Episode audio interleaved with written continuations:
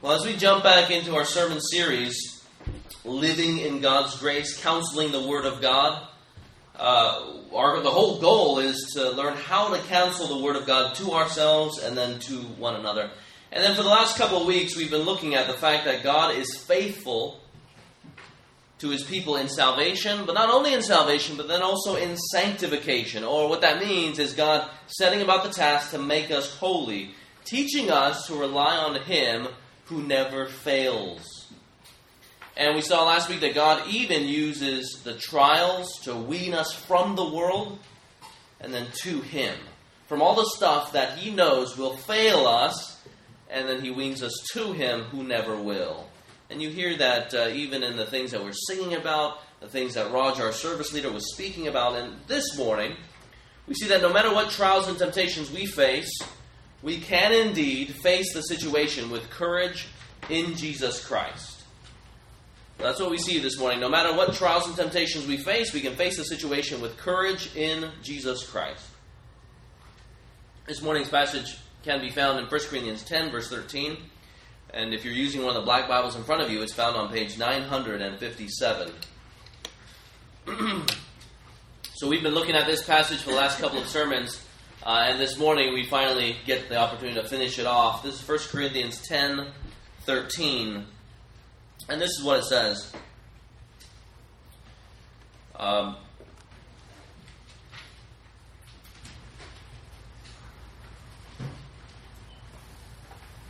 Actually, let's start at 12.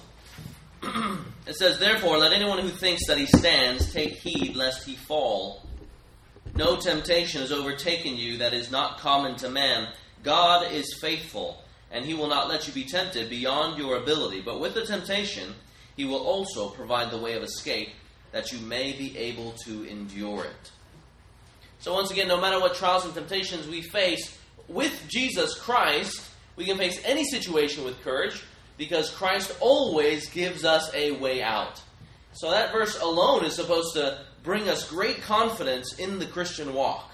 Because we know sometimes as we're wrestling with various sins, we can struggle with a sense of ungodly condemnation, a sense of ungodly guilt, as if God doesn't love us, as if He doesn't have the power to rescue us. But here, we are to be lifted up and empowered to face our situations, the trials and temptations with courage. And crucial to us having confidence in the Christian walk is knowing what the way out is. Knowing what the way out is. This brings us to point number one. So last week we saw that God provides a way out. And today, our first point here, we look at what the way out is.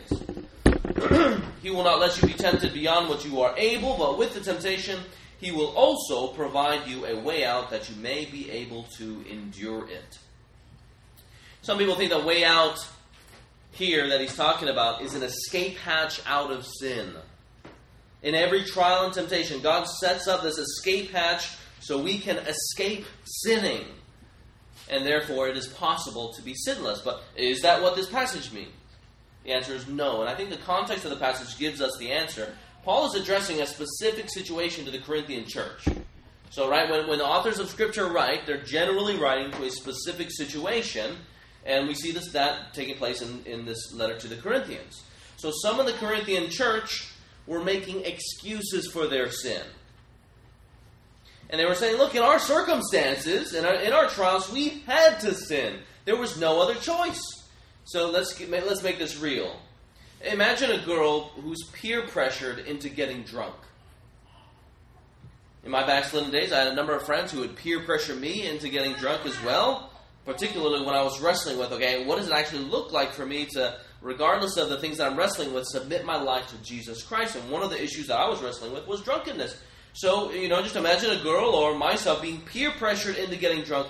And so this girl des- so, so desperately wants to fit in with everybody around her and so she rationalizes away her sin, making excuses. I had no choice. Imagine that situation happening. That's what happened here in the Corinthian churches. They're going up to the pagan temples and then having the feasts that are dedicated to those pagans. so Paul, under the inspiration of, of the Spirit, comes along and says, Look, you always have a choice, guys. He will not let you be tempted but beyond what you are able And so you're able to face every situation with courage in Christ. God always provides options and choices. Along with the temptation, it says He will provide a way out that you may be able to endure the trials, the social pressures that you find yourself in, and the situations that you come in contact with. So here he's trying to get the Corinthians back into the game, back into the fight of faith, so to speak. So they can't claim exemption from fighting the fight of faith, and no Christian can. The conclusion is the way out does not mean that Paul is talking about a potential for sinlessness. Others read this verse and they conclude that God wants to give us a trial free life. A trial free life. That's what we should be striving for. But this is certainly not the case either. First, because God actually uses trials to refine our faith. We know that from, from Scripture here. From this passage, it says, God will not let you be tempted. So you see God's sovereignty even over uh, the trials that we experience. We saw that too in the book of James here. God uses the trials that we experience to refine us in our faith. And it says there, God will not let you be tempted, but He will make with the temptation also the way out. So you see, again, God's sovereignty, along with making the situation, He also makes the way out. Now, we saw in the book of James that we should never say that God tempts us as, he, as if He's the one generating our own sinful desires. No, the Bible is very clear. God is a good God, and He never tempts us. In fact, He Himself can't be tempted. He can't be tempted, and so, of course, He's not going to tempt other people. But the trials that we experience, which is what the, the word temptation can be translated also, it's the same word there in the Greek temptation, trial. Uh, we see there in 1 chapter 1 of James, verse 12, James, the brother of our Lord Jesus, writes, Blessed is the man who remains steadfast under trial, for when he has stood the test, he will receive the crown of life, which God has promised to those who love him. All right, so God uses the trials in our lives to refine us in the faith. The second reason why, why it's obvious that God does not want to give us a trial free life is because that's exactly what he's rebuking the Corinthian, Corinthian Christians for doing. Think back to our example about the girl who couldn't stop herself from getting drunk as she's justifying her own sin. I mean, why does she do that? Why does she justify her own sin? Or why does she sin in the first place? Or think about your own situations. Why is it that you justify your own sin? Why is it that you say, I didn't have a choice, or you rationalize away your sin? It's because we would rather avoid potential rejection, or we would rather avoid potential confrontation that comes with the cost of holiness, isn't it? That's why they're justifying their sin. It's not that we don't have a choice, or we can never claim exemption from any particular sin. It's that we would rather choose friendship with the world than, obedience to Jesus Christ. We would rather be in harmony with the world than in harmony with Jesus Christ. We would rather have our friends say, you know, you're the man, drink that 40. We would rather do that than hear Jesus say, well done, good and faithful servant. Right? So you see what's going on here. The Corinthians are the ones who are trying to live a trial free life and then trying to excuse away their sin. But that's the exact reason why Paul says, basically, brothers and sisters, get back in the fight. So this brings us to still on point number one here. What exactly is the way out, according to the passage? What exactly is the way out? Well, it is a choice to do something other than sin. It's, it's really simple. What exactly is the way out? It's a choice to do something other than sin. And this choice to do this other option helps us to endure the situation. God will make, with the temptation, the way out with the purpose that, if you look at the verse, that you be able to endure the temptation. So enduring does not necessarily mean escaping entirely. You know, as if the way out is this escape hatch that you just sort of hop into and then, you know, poof, you're gone, you, you escape entirely. No, he's talking about enduring here. And there's this option, the choice to do something. You want to see what the option is. If you look there in after the verse 13, what is the other option? There in verse 14, Therefore, my beloved, flee from idolatry. Think about the drunkenness situation. Well, flee from the situation. Don't get drunk. That's the other option. You either obey the world and your own carnal desires, or you can obey God. And so that's the option, the way out that he's putting in front of them. How is it that they embrace the commands of Jesus Christ and so seek to love Jesus Christ, that that would then therefore inform the path that they walk, not in the ways of the world, but in the ways of Jesus Christ. And then this it's tied once again to the endurance. Endure does not necessarily mean escape. Here they're supposed to flee from idolatry, and then also not only that though, but they go, you know, suffer the consequences that might come with it. The scholars know that this word endure carries the sense of face the situation with courage. Face the situation with courage, and that's exactly what the, the Christians in Corinth needed to hear. Right? They didn't have courage. They thought their social pressures around them were just too much to bear, so they had to sin, right? They lacked courage. They thought God would not deliver them, and they thought that they were in too deep. So Paul comes alongside of them and says, Brothers and sisters, you have a choice to do something else. The choice to follow Jesus. Can you just imagine being in the Corinthian Christian situation and hearing these words from Paul of all people? What a blessing, a rebuke, and encouragement it must have been to hear this from the, from the Apostle Paul himself about facing their situation with courage. Right here, and they're talking about eating at, eating at the temples, right? Eating. And then you look over to Paul and see all the persecution and the sufferings that Paul had to go through as he faced all the situations with courage, and this must have been an, uh, a rebuke and encouragement as well. I mean, we have every reason to think that the Corinthian church knew about the sufferings that Paul went to prior to him getting to Corinth.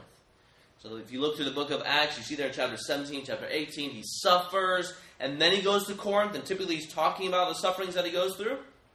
We know in 2 Corinthians there, he's writing to the church about all the sufferings he goes through. There's a whole laundry list of, of bad things that happened to him, but yet he persisted in them all, relying on God's grace. Another, in another letter, 2 Timothy 2, this is the last letter that, he, that we have of his, and here he's basically writing his last will and testament to his son in the faith, Timothy.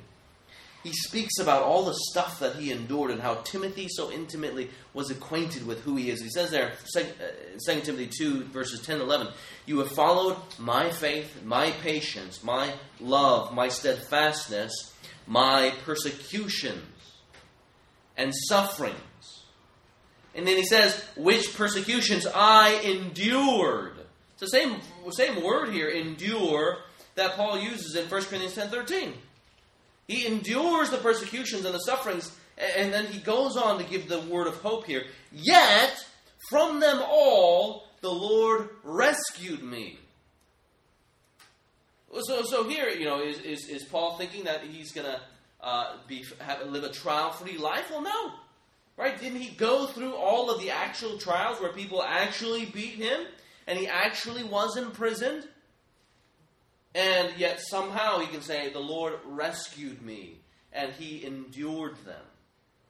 So here, this way out involves an enduring, a lasting endurance that walks with Jesus Christ throughout uh, our Christian life here it's interesting here, you know, in 1 Corinthians 10 13, he's, he's emphasizing God's covenant faithfulness.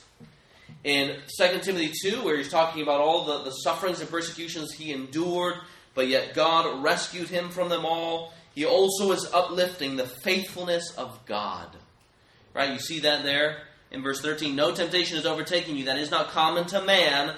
Faithful is God. Or as it says in English, God is faithful to deliver.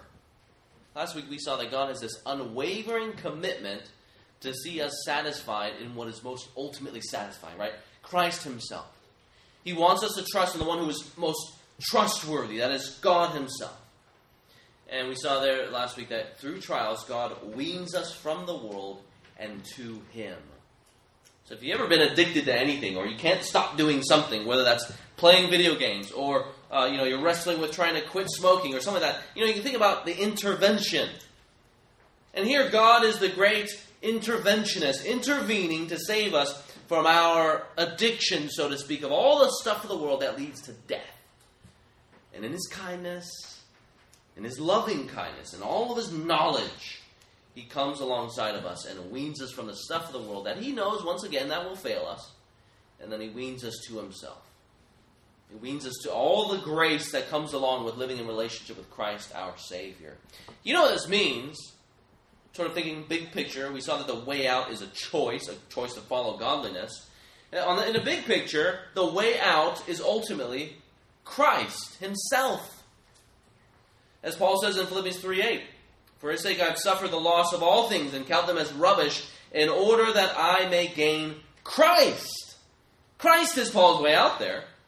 And it's because of Christ that Paul was able to say in Philippians 4 I have learned in whatever situation I am in to be content. How is it? It's because he finds his contentment in Jesus Christ. Which brings us to point number two. Your way out of trials is enduring with Christ through your trials. Your way out of trials is enduring with Christ through your trials. So here we're just thinking big picture stuff. Or, I guess, to be more clear, Christ enduring with us in the midst of trials is our way out.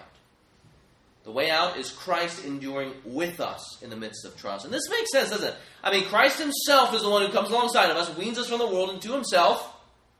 But not only does he bring the trial, he also brings himself in the midst of it. And so you see Christ's grace meeting us in the midst of trials. Along with the trial, which is evidence of God's grace, Christ gives himself. He gives his own self to be our grace, or the grace given to us. It's fascinating that in chapter 10, this is exactly what Paul points the Corinthians to there in the beginning. You look, if you look there at verses 1 to 4. He talks about how, you know, to the Corinthian church, he says, you know, not only do you guys have all the benefits of Jesus that uh, are to help you walk in the ways of Christ, he says the Old Testament folks did too. Israel did too. They also had great spiritual blessings from God. For I do not want you to be unaware, brothers, that our fathers were all under the cloud. This is he's talking about when they when God led them out of Egypt, and all passed through the sea, and all were baptized into Moses. This is sort of like a symbolic baptism. they were baptized into Moses in the cloud and in the sea, and all ate the same spiritual food, and all drank the same spiritual drink, for they drank from the spiritual rock that followed them, and the rock was Christ. So he says that to the Israelites, you know, as they all came out of Egypt, they knew great spiritual blessing from God. They had spiritual food, or the Spirit given food. They had the bread of heaven there in Exodus chapter 16. They had the spiritual drink, that is, the Spirit given drink of the miraculous water that flowed from the rock that was struck by Moses Exodus 17, Numbers 20. And Paul says that the rock symbolized Christ. Christ was with them, so to speak, blessing them, for they all drank, and the rock was Christ. But despite having such great provision from Christ, they, at the end of the day, did not care. They had all these spiritual blessings, but said, What do I care about these things?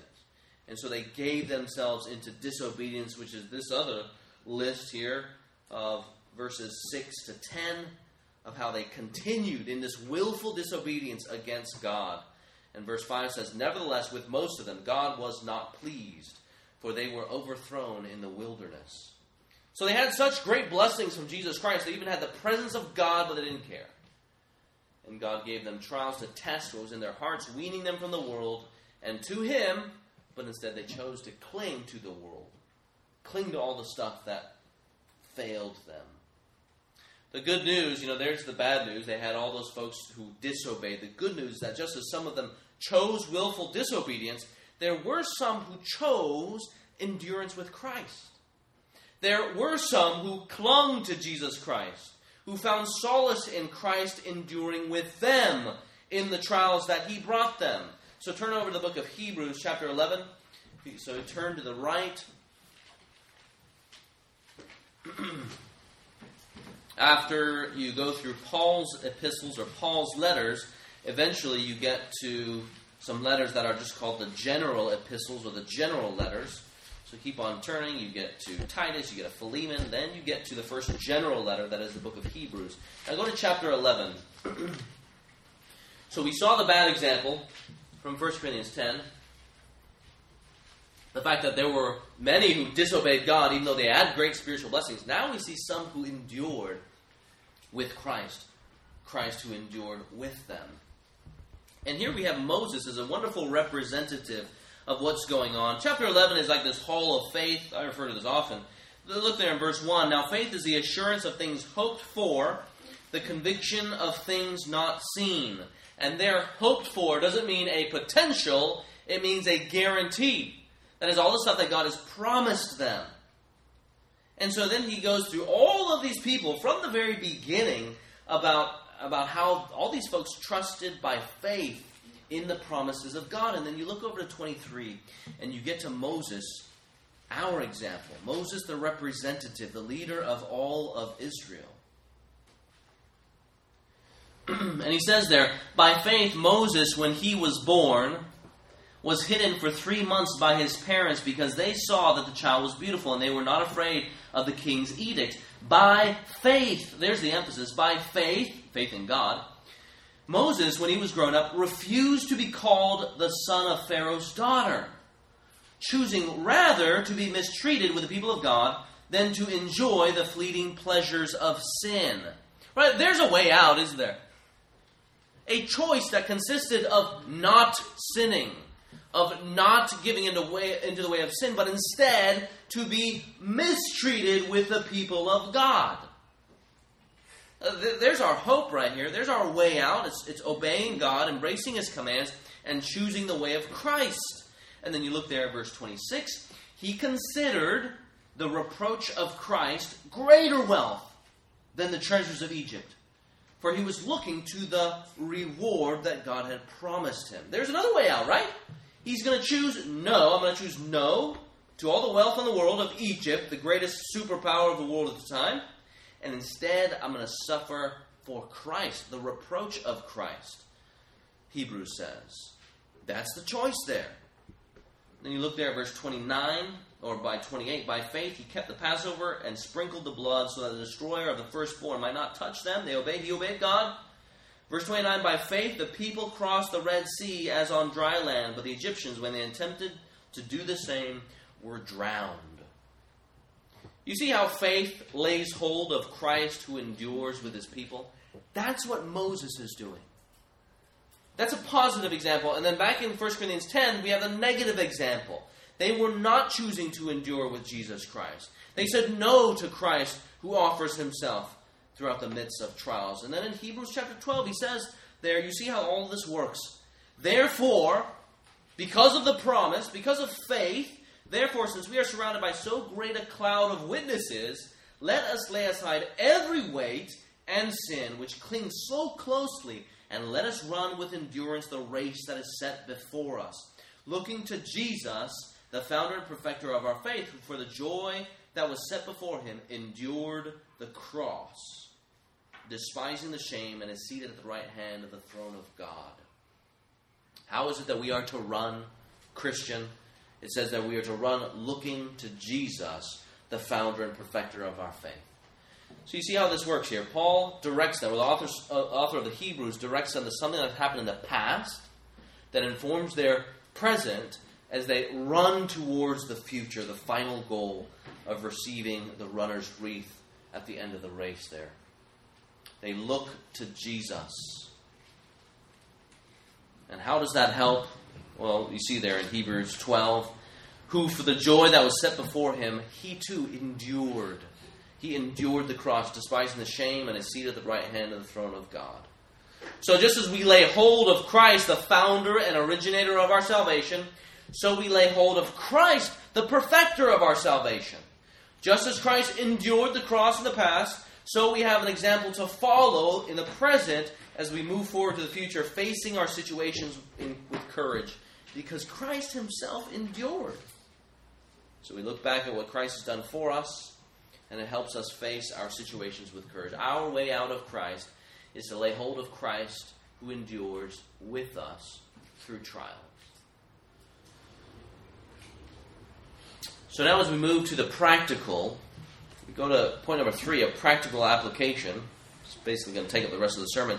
How does Christ intend for us to lay hold of Him? Right? And we've been arguing here that, that we are to lay hold of Christ who endures with us in trials. How is it then are we able to lay hold of him? And we can use all sorts of phrases to replace lay hold of him. We can use stuff like commune with him, grow in our hope with him, trust in him, grow in our knowing of him. Here's the answer in all of its glory the spiritual disciplines. The spiritual disciplines. Now, I know some of you guys might be thinking this is a letdown answer. The spiritual disciplines? I'm supposed to lay hold of Christ in the midst of all of my trials and temptations that you guys are all facing now through the spiritual disciplines. And if that's you, if you're kind of let down by that answer, I think that just goes to show how uh, how much of a strange and twisted understanding you have of the spiritual disciplines. We come to the spiritual disciplines idea and we think these are just things that Christians are supposed to do. You know, we, we come to the situation with legalistic and a poor understanding of what they are and how they're supposed to work and how we're supposed to do them. But, friends, we do the spiritual disciplines because in them we come to enjoy God. Through the spiritual disciplines, we come to enjoy our God in the midst of the trials and temptations that we, that we experience. And the spiritual disciplines are the very roads that God Himself lays down in His own construction plan, the ways that He has designed and determined. He's given them to us so that when we get on the roads of the spiritual disciplines, we, by God's grace, grow in our knowing of Him by the power of the Spirit. The spiritual disciplines are, are our God given ways of growing in our relationship with Christ, growing in Christ likeness by the power of the Spirit. So if you don't know, if you're sort of new to this spiritual disciplines conversation, here's just a, here's just a general uh, definition here given to us by a guy named Don Whitney, uh, professor, my professor at uh, a school that I went to at seminary. This is what he says: the spiritual disciplines are those personal and corporate disciplines that promote spiritual growth. The spiritual disciplines are those personal and corporate disciplines that promote spiritual growth. A very basic definition here. And if you open up in your bulletins here, I've given you a list, Don Whitney's list, of the spiritual disciplines in the handout here. On one side, you got the church covenant. On the other, here, you got spiritual disciplines for the Christian life. And then you got spiritual disciplines within the church. So here he's broken up into two categories us as individuals and then us as a church. Uh, we got there, look, for the Christian life, we got Bible intake, prayer, worship, evangelism, serving, stewardship, fasting, silence and solitude, journaling, learning.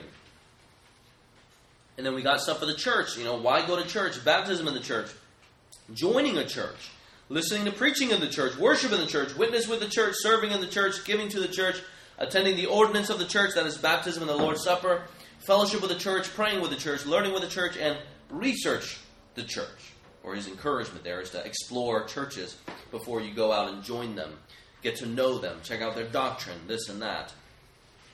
Now, we won't go through all of them in terms of how they help us lay hold of Christ, but you have the book recommendations there. You have the recommended resources, so you guys can buy the books or borrow them from me.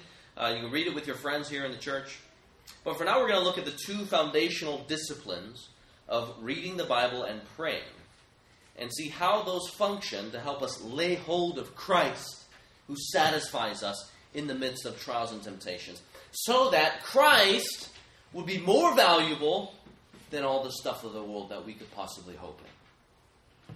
Uh, by the way, if you're visiting with us and know yourself not to be a follower of Jesus, it's really important to make note here, to underscore the fact that people do not get right with God by doing these things. I know friends who, who actually set about their so called Christian life by thinking that if they do these things, then they therefore are good with Jesus Christ. And so I've had one friend who would wake up for, and for hours in the morning read his Bible thinking that is what saved him. He'd memorize scripture so diligently every morning for years because he thought that was what was what could save him. But he had no relationship with Jesus. He didn't he didn't really have a heart relationship with Christ. And so he approached the spiritual disciplines with great legalism. Uh, friends, if you're visiting once again and, and know yourself not to be a Christian, let me be clear. Doing these things do not make you a Christian. They don't make you right with God. The only thing, the only work uh, that can make you right with God is the work of Jesus Christ, who died on the cross for the sins of all who would repent and believe. That's the work we trust in. These, here, it's just God calling us. These are the ways in which He has established that we would grow in our relationship with Him. But, friend, if you want a relationship with Jesus, you need to repent of your sins, turn from them, and believe on Him for salvation. He offers free and full forgiveness and a reconciled relationship with you. And He does that all in His grace and mercy. The Bible says that He loves, God loves the world, the sinful world. So much so that He sends Jesus Christ to die on the cross for our sin, and, and He bears the wrath that we deserve because we were the ones who rebelled against the only God, our Creator God. And as He dies on the cross, He bears all the wrath that we deserve. Three days later, He's raised from the dead, showing that payment has been made in full. And now, friend, if you repent and turn from your sins, you too can be saved. That is what gets you right with God, not the spiritual disciplines. But that said, it's very important to know that we are to do these things in obedience to Jesus in effort to grow in our relationship with Him. So, with that, let's think now about how reading the Word helps us cling to Christ, who helps us in our time of need. And the way the way Don Whitney describes it, he describes it as Bible intake in general, because he's thinking more than just reading. He's also thinking of uh, meditation. But through the Word, we are reminded about who God is, what He has done, and what He will do. So just think of like a regular relationship with a friend, right? How is it that you can bank on your relationship with your loved one? Well, it's by seeing their track record. You, you know them. You know what they have done. You know what they will do. You know what they've pledged to you. And here, reading the Word is like reading a, a giant, massive love letter, so to speak, of those who are loved by God. The Word of God provides us God's gold medal track record, where time and time again we see God's faithfulness to His own promises. And once again, this is seen most clearly in Jesus Christ. We saw just in, as we did in Hebrews that Christians find power for the race, the race now, our present race, with our hopes set on what's to come in the future, while remembering God's faithfulness to his people throughout the past. And God's faithfulness, his character, helps us in our present. And so when we go to the Word in trials and temptation, we think, okay, it's really hard to understand. How is it that uh, God's going to deliver me. We can see all of the examples where God has been faithful to him, his very own self. So take two examples, for example. In, in Romans 8, chapter, sorry, chapter 8, verse 11, this is what it says. And look how he roots the Christian in what God's already done in the past, as he hopes the Christians would look forward to the future. If the spirit of him who raised Jesus from the dead dwells in you, he who raised Christ Jesus from the dead will also give life to your mortal, bodies through his Spirit who dwells in you. Right? Did Jesus get up from the dead or not? Because if he didn't, then what in the world are we following Jesus Christ for? Paul says we would be the greatest of all fools. But it says there, he who raised Jesus from the dead, past tense, part of the good news of the gospel, will also give you life in your mortal bodies in the future. Right? It helps us in the present. Here's another example Romans 8, verses 31 to 32. What then shall we say to these things? If God is for us, who can be against us? Right? If you're experiencing persecution, if God is for us, who can be against us?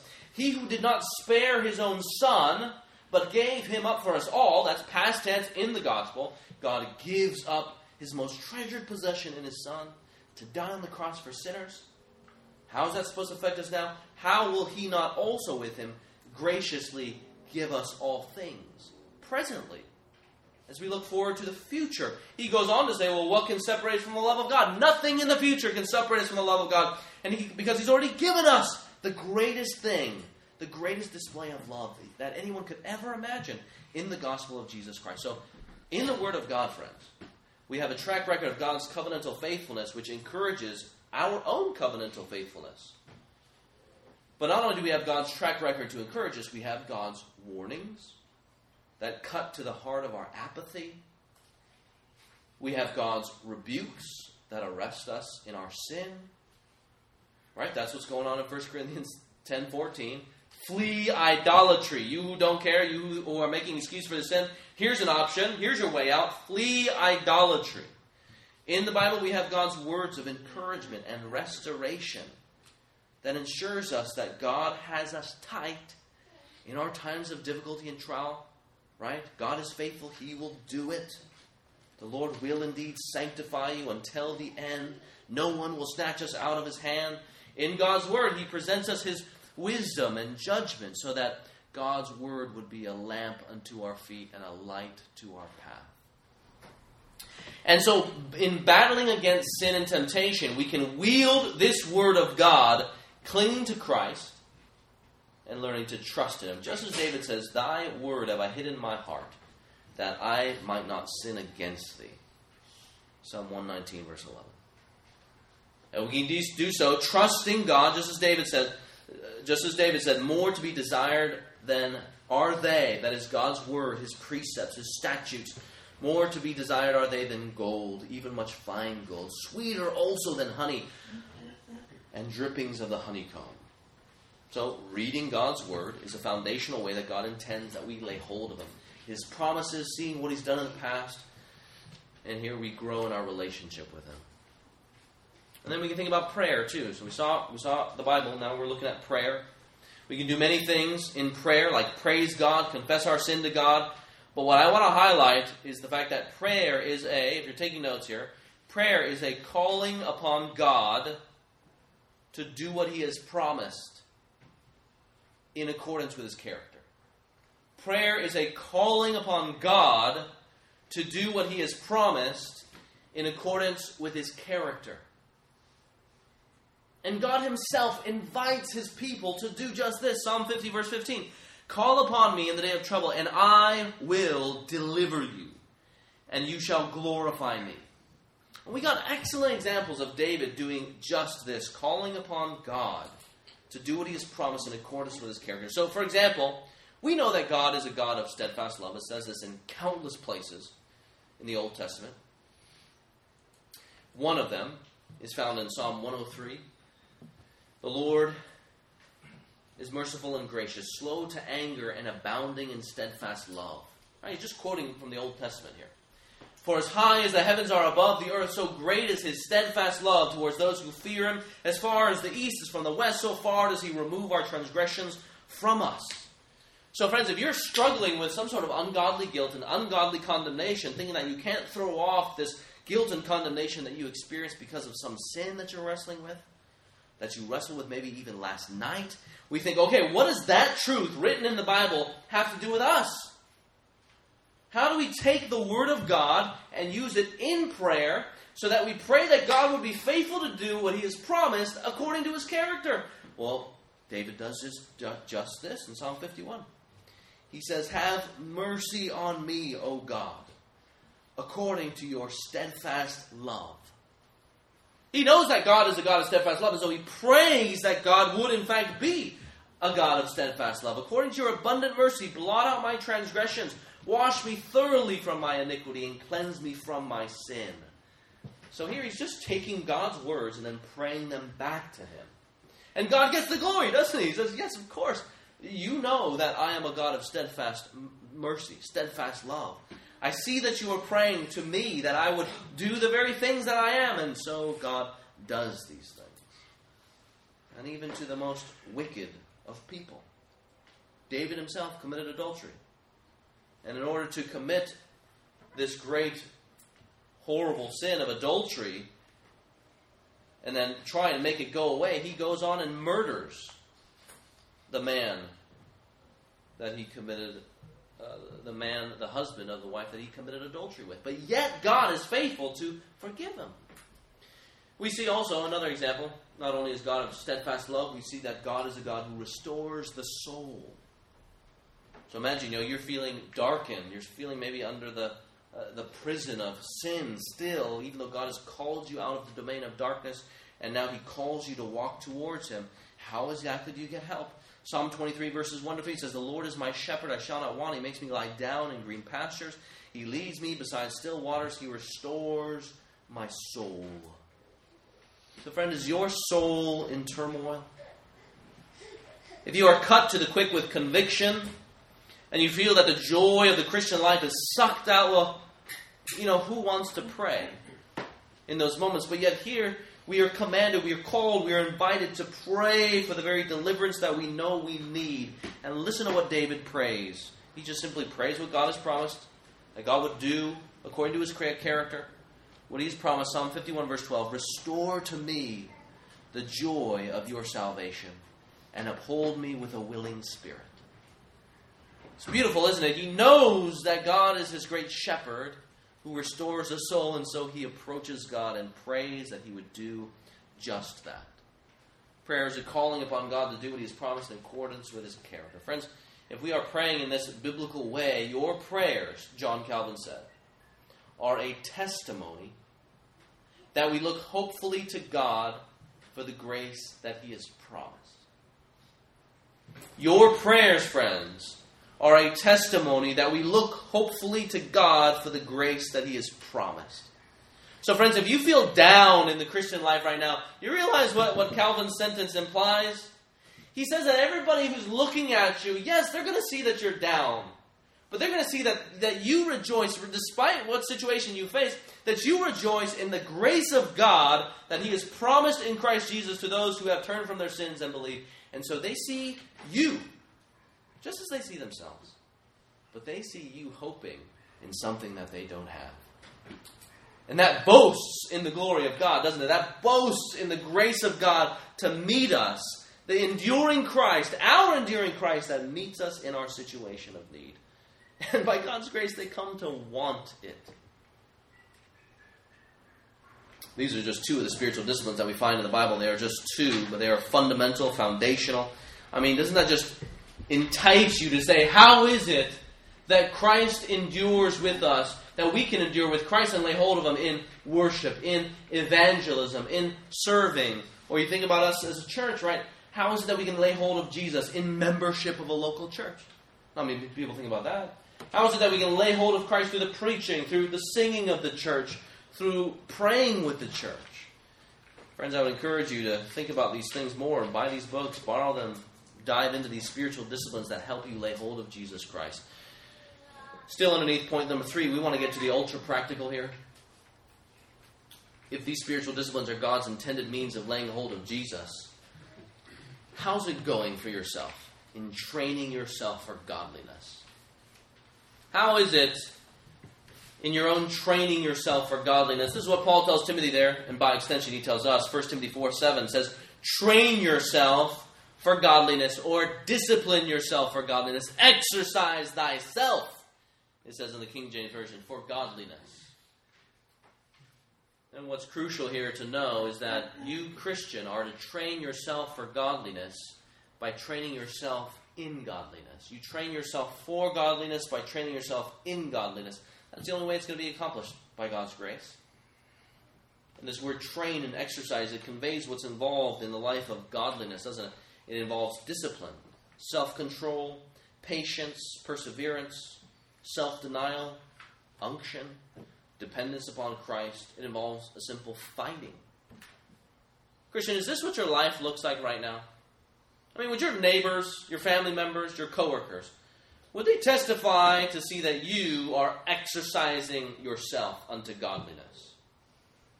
Or would they say that your life resembles more of what it looks, might look like to Exercise thyself for worldliness.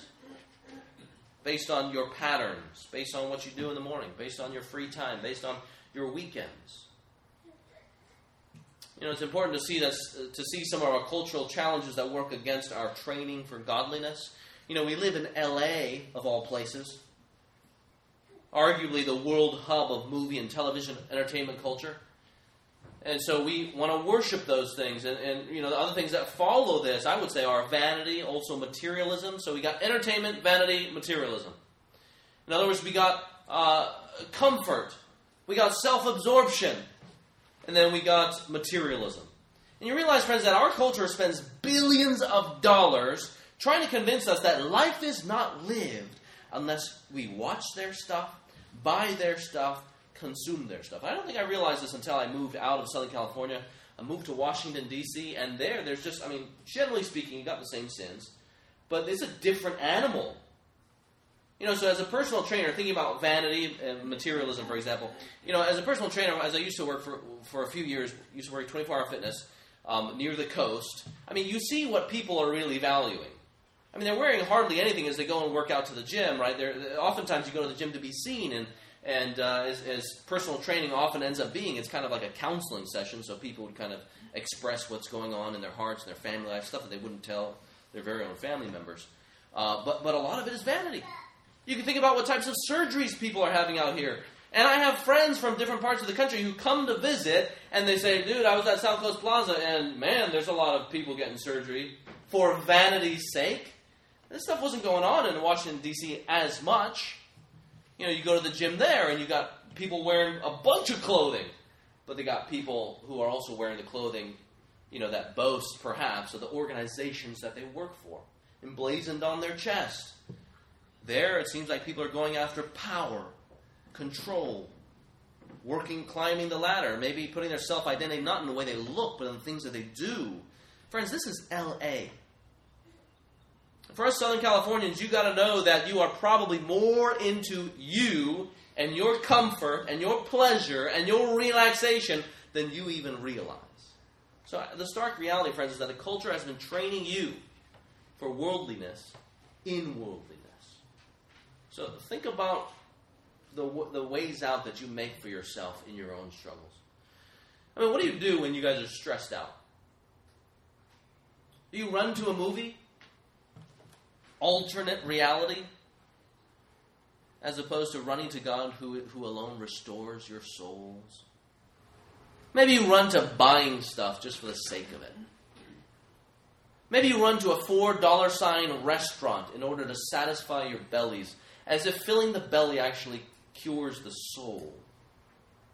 if that's you, if that's your pattern, you realize that you are more into you, your comfort, your relaxation, your entertainment, titillating yourselves than you even realize. And friends, I would throw myself in that boat. What's keeping you from exercising yourself unto godliness? Finding satisfaction in Jesus Christ, then all this other stuff that Christ already knows is going to fail you. You know, most of us, if we're honest with ourselves, we would say that we just have low desire. You know, keep in mind that we've been drawn out of the kingdom of darkness. We are walking to, to the kingdom of heaven. Kingdom of heaven, though, we, are, we know theologically has already been established amongst us in the church. Um, but if we're being honest with ourselves, we would just say we have low desire. Oftentimes, the desires for the stuff of the world draws our attention. Remember, we were referring to Pilgrim's Progress. There's one place in Pilgrim's Progress where Christian he he is enticed with Vanity Fair. It's like a fair. You know, it's like he's passing through. He knows he needs to get to that, that place with Jesus and walking with Jesus. But yet over here is Vanity Fair, the carnival rides, the carnival games that distract us. And some who follow with Christian actually get taken down. That's us, friends. We live in Vanity Fair. Our desires for other things like sleep or food or sex, comfort, relaxation, our desire to take care of our problems on our own is greater than our desires for godliness. Uh, frankly, frankly, we are a lazy people. Again, I throw myself in this boat, but you know who's helped me a lot is a man named John Piper, Pastor John Piper. He's helped me learn in what it looks like to desire God and to find God when I don't desire God. And he knew in his own heart that oftentimes he did not desire God. And so in those moments, you know, what does he do? What does one do if one doesn't desire God or godliness? You know, many people admit that godliness is not the goal that I have for my morning, for my day, for my evening. You know what he does? He prays. Now, if you've been at this church long enough, you know that I've used this a number of times, but there's been enough people who've come in recently. It's, it's uh, worth repeating. But he prays.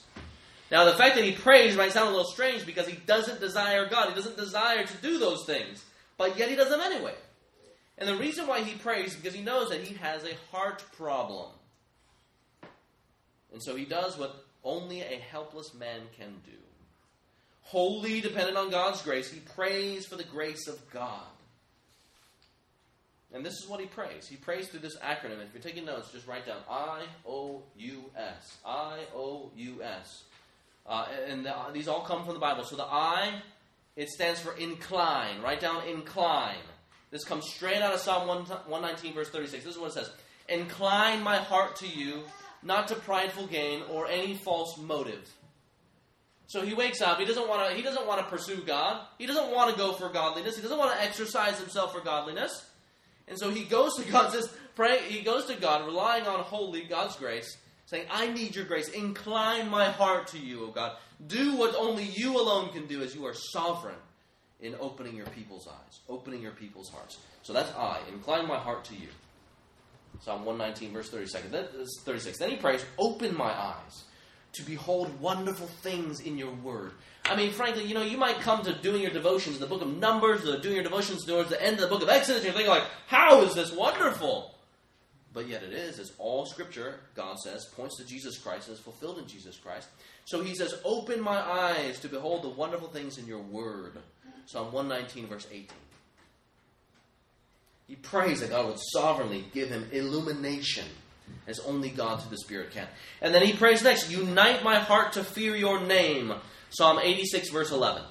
Unite my heart to fear him. Because sometimes my heart's more united with the stuff of the world. And so he approaches God, Unite my heart.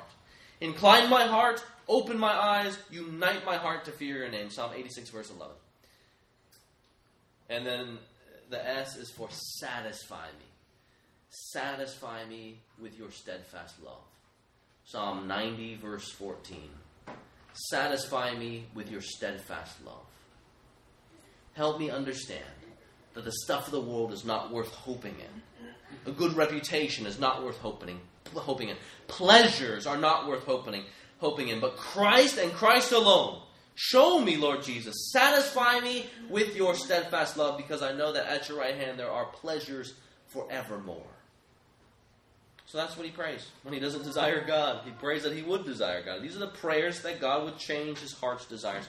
And so we too, friends, can approach the spiritual disciplines, number one, in faith, and then number two, relying on God's grace to work through them. So many times we approach the spiritual disciplines as if they were man made disciplines about as strong as our own efforts, which is not very strong. But they are the very roads God Himself has laid down for us by which we come to grow in our knowing of Him. So, friends, training yourself for godliness is so much more than doing the things that Christians do. It's ultimately about laying hold of Jesus Christ, clinging to Christ, and seeking to be satisfied in Jesus.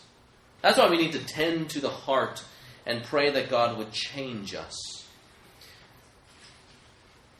This comes from one man named Jeremiah Burroughs. This is what he says in relation to tending or preparing ourselves as we go about the spiritual disciplines. He says the reason why people complain so much of difficulty in duty is because their hearts are not prepared.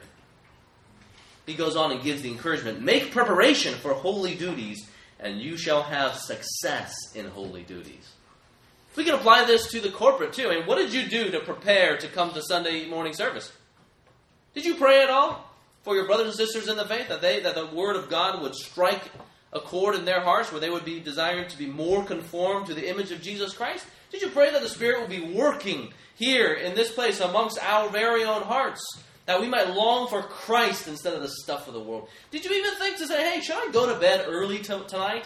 As in last night, because tomorrow I'm to wake up early at perhaps 9.15 or earlier than that, obviously, to get to our equip class where we can learn about the church did you pray for the preacher at all? That he wouldn't be relying on his own strength to deliver these words, but would be relying on the strength of Jesus, whose very words are the things that I am to preach. If you haven't, then, you know, we got to be honest. We haven't been making preparation for holy duties here. Perhaps that is why you have not been having success in the holy duties, friends. That is praying. We can turn to next reading the Word of God, which is this practically what do we do here? Reading the Word of God. A lot of us might approach these things, maybe particularly uh, those of you who feel the great desire to do or achieve. You think the only time that you can read the Word of God, or the only good a good reading of the Word of God, or good devotions, are those that last four hours, three hours, two hours, or one hour? But it doesn't have to be that long, friends. Nor does it have to be whole books of the Bible or even whole entire chapters necessarily. So let me give you some encouragements for your own Bible reading as you seek to lay hold of Christ in temptations and trials. Number one, read regularly. Make it regular. Doesn't even have to be one chapter a day. It could just be, let's say, a paragraph there. It could also be one, uh, one verse. But whatever you do, read it regularly. Uh, encouragement I have, too, is you could read through the passage that's going to be preached on the following week. So next week, if you turn to the back of your bulletins there, you'll see Romans chapter 6. Romans chapter 6, verses 1 to 14. That's the section of Scripture that's going to be preached on next week by Ron Brown, which is Rob Brown's father here. He's going to be preaching to us next week on Romans 6, 1 to 14. So let me just encourage you, you know, for the next six days, seven days, just wake up in the morning and read those 14 verses, which speaks about what it means to be united to Jesus Christ. So that way, when you come to church, you're prepared to hear the word. It's, it's one way of making holy preparations for holy duties. And then if you want to, the next week, what are you to read? Well, you can go on there to May 29, Philippians 1 6. So you can read Philippians 1 6 or the whole section that it comes with, or the whole chapter there. But whatever you are reading, friends, read it regularly. And another thing, you can read it meditatively. Look for a verse to take away with you, a verse to think about throughout your day, a verse that you can mull over and memorize on your commute, a verse that you can pray through. so you want to read regularly, read meditatively. And then, last, third practical thing read books that help you with the spiritual disciplines. So, again, you can refer to this handout here, which lists a number of them. Friends, how are we to find our way out? Simple answer is pursue Christ. How is it that we are to lay hold of Christ? Well, he tells us it's the spiritual disciplines, the very roads that he has given us, where we can grow in our relationship with him. Through these things, through these avenues, we find Christ. We grow to in our knowledge of Jesus Christ and our knowing of Him, and we come to experience Christ's enduring presence through trials. That's what the book of Romans is about. That's what the whole entire Scripture is about here. People who are experiencing difficult times, and yet by God's grace, He gives the apostles and others who wrote Scripture so that they so that the Christian church would be encouraged and edified and strengthened for their walk of faith. Let's pray together.